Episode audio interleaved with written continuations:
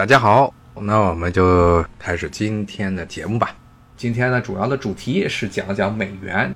十九世纪后半叶到了一八九零年代，美国 GDP 世界第一。美国另外一个非常记恨的事情就是英镑，因为英国是十九世纪一直到二十世纪初的世界霸主，世界的贸易，特别是主要的国际贸易，很多都是离不开英镑。伦敦是世界的金融中心。二战的时候，英国虽然是扛过了德国，但是丢掉了整个新大陆，来换取了美国几十艘的特别老破的这种驱逐舰。新大陆所有的它的利益全部都没了，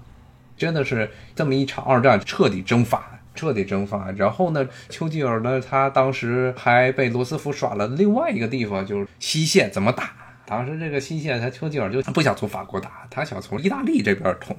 你会看见很奇怪，这个盟军一直是争议的一个问题，就是是在法国登陆还是在意大利登陆。当时其实是英国是希望能够先把意大利给解决掉，解决掉一个很重要原因，就是因为英国在地中海的利益，而且他希望呢从意大利这么一统掉之后，就可以直接打到德国。他要从法国登陆的话，最后先把法国收复了自己的这个国土，那英国觉得就赔了这个买卖。结果呢？罗斯福他对盟军在意大利登陆的整个战役，他的支持程度一直是三心二意，一直到德国投降啊，盟军一九四三年的时候，一九四三年的时候就已经在意大利登陆，但是直到德国投降一九四五年，苏联红军都已经把柏林给攻陷了，希特勒都自杀了。这个时候，这意大利还没有彻底的被收复啊，没有被盟军收复啊。这一个很大的问题就在于，美军当时在整个意大利战场上，他的积极程度非常的差，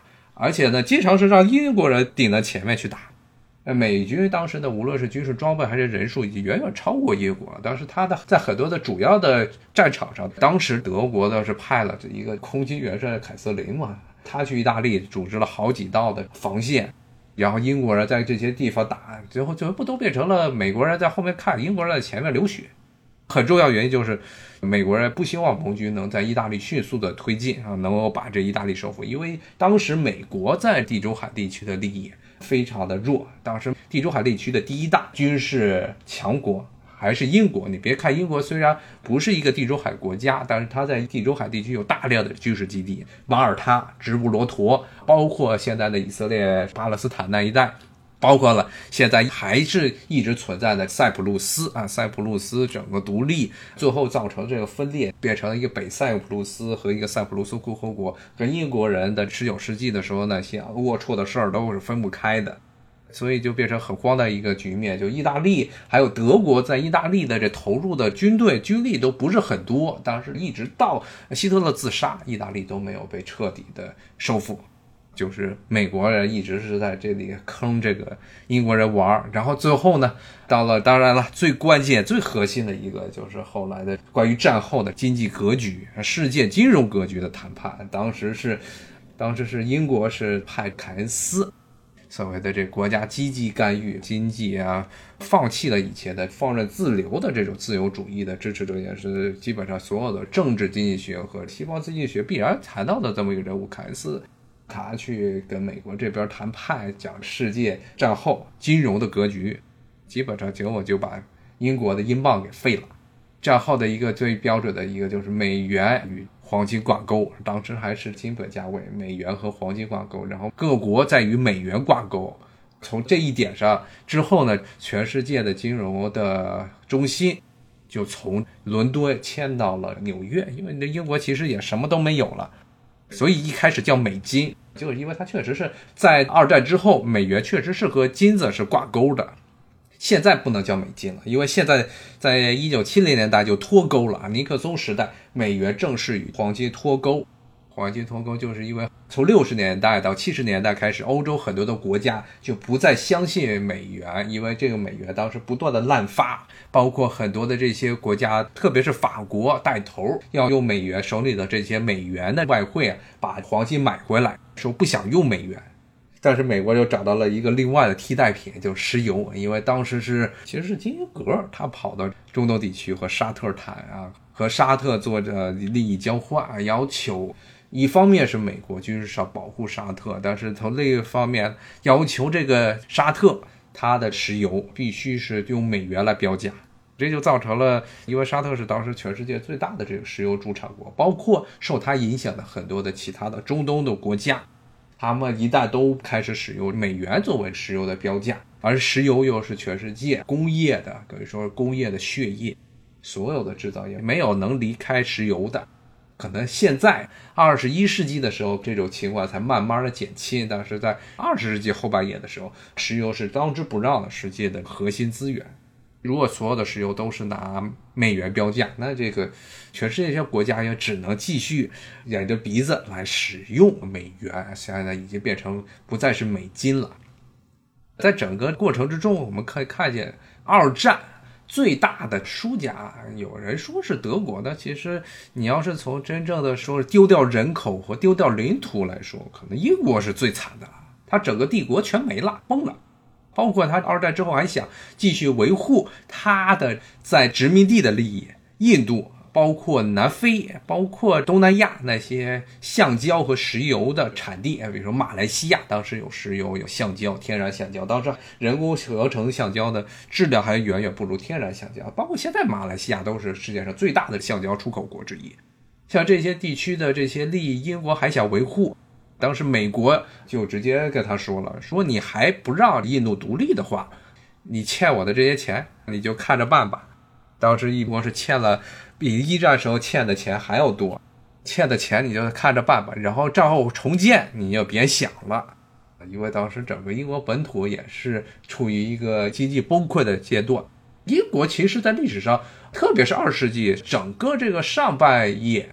从一九零零年代到一九五零年代时候，经常出现粮食供应短缺，就是因为几场战争。首先是这一战，一战之后其实它进行粮食配给制度大概是一两年，但是呢。二战之后，因为英国整个农业崩了，工业它的这些海外的投资全没了，全被美国给吞了啊，在拉美地区的这些投资项目，然后别的殖民地也都完蛋了。它的这粮食一直到了一九五零年代，一九五零年代中叶，它的粮食供给制度才正式的结束啊。它是整个欧洲二战之后几个所谓的主要大国中最后结束这粮食供给制度的，所以它的当时境遇非常惨。当时美国就是因为看见了英国经济非常烂啊，当时所以看见你病就要要你命。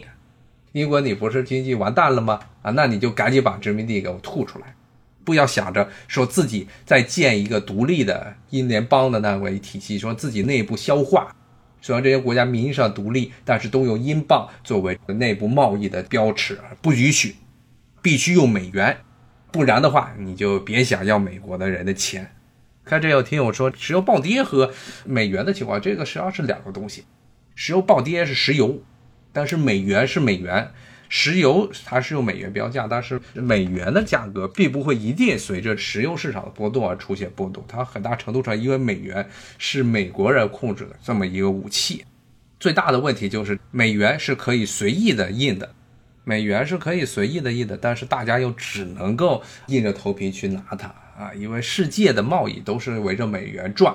这些印出来的超发的美元并不会造成美国的通货膨胀，反而会超过别的国家的通货膨胀。因为大部分这些企业是一般美联储都是用购买企业债券的形式把这些美元给发出来，拿了美联储的这些钱的人，他们第一目的都是去海外投资，去海外并购。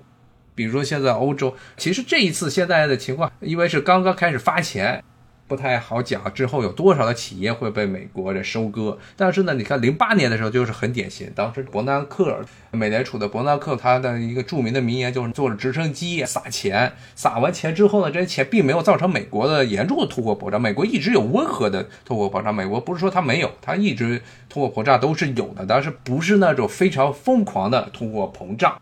不会是中国人记忆中解放战争的时候国统区那样，基本上一天下来这个钱就不值钱了。那个是因为当时国统区，特别是法币，还有后面金圆券，全部都是滥发造成的。当然滥发都是砸到了国内市场，但是美国的这些滥发的钱，它都跑到了国外市场，而且国外市场之后把这些很多这境外的优良资产全部都给收购了。当时很多的这些欧洲企业，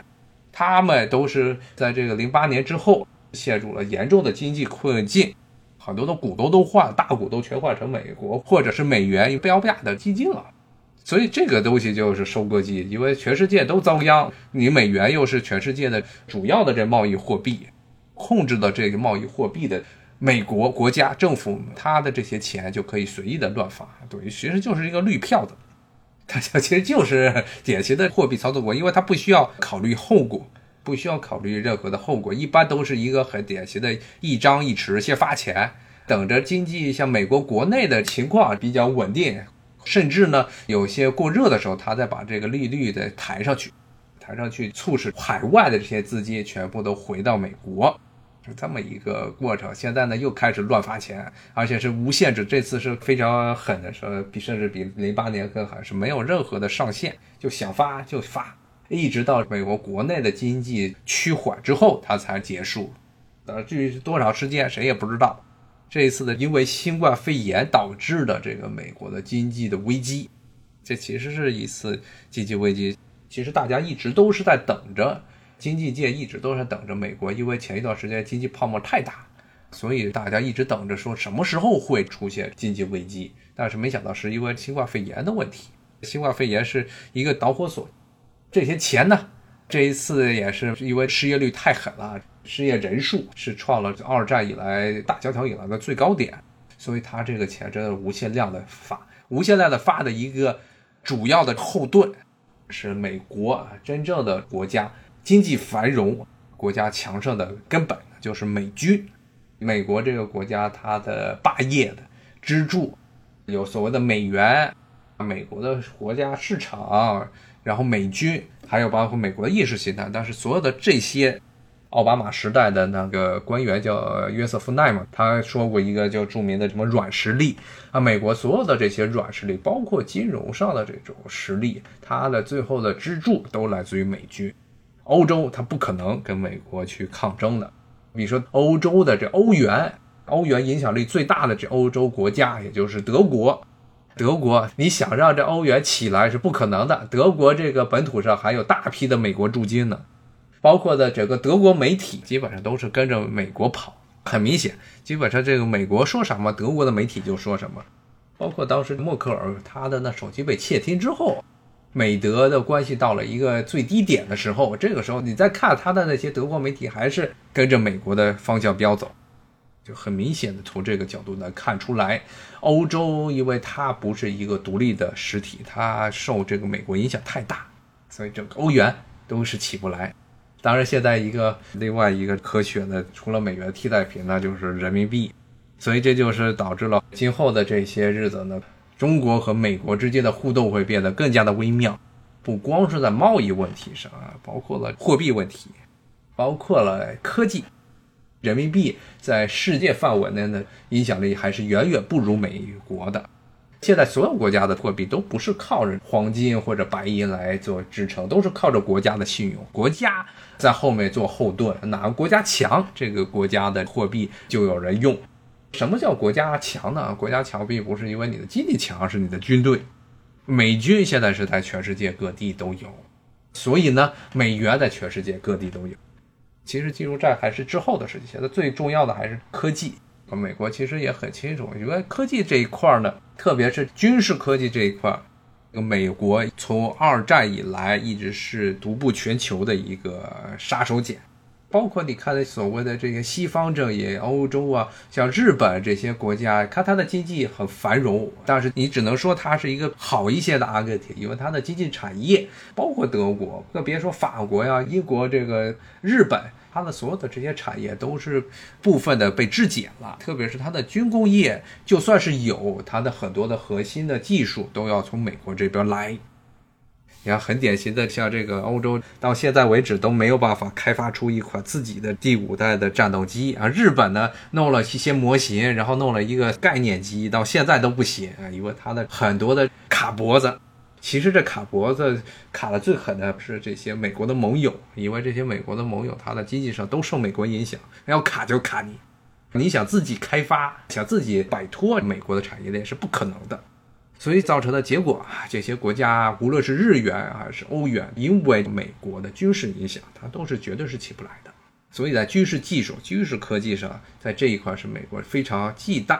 现在贸易战也开始慢慢的去转向了这种所谓科技战，那么可能是今后的这一段时间，大家可能会在技术上看到更多的两国的之间的很多的交锋，这都是题外话了。今天呢，主要的主题是讲讲美元，但是我想还是给大家从整个历史、从整个大环境来讲，为什么美元会成为这么一个世界货币，以及美元和世界贸易的关系。好，那今天呢，咱们就讲到这儿。谢谢大家，咱们明天同一时间再见，拜拜。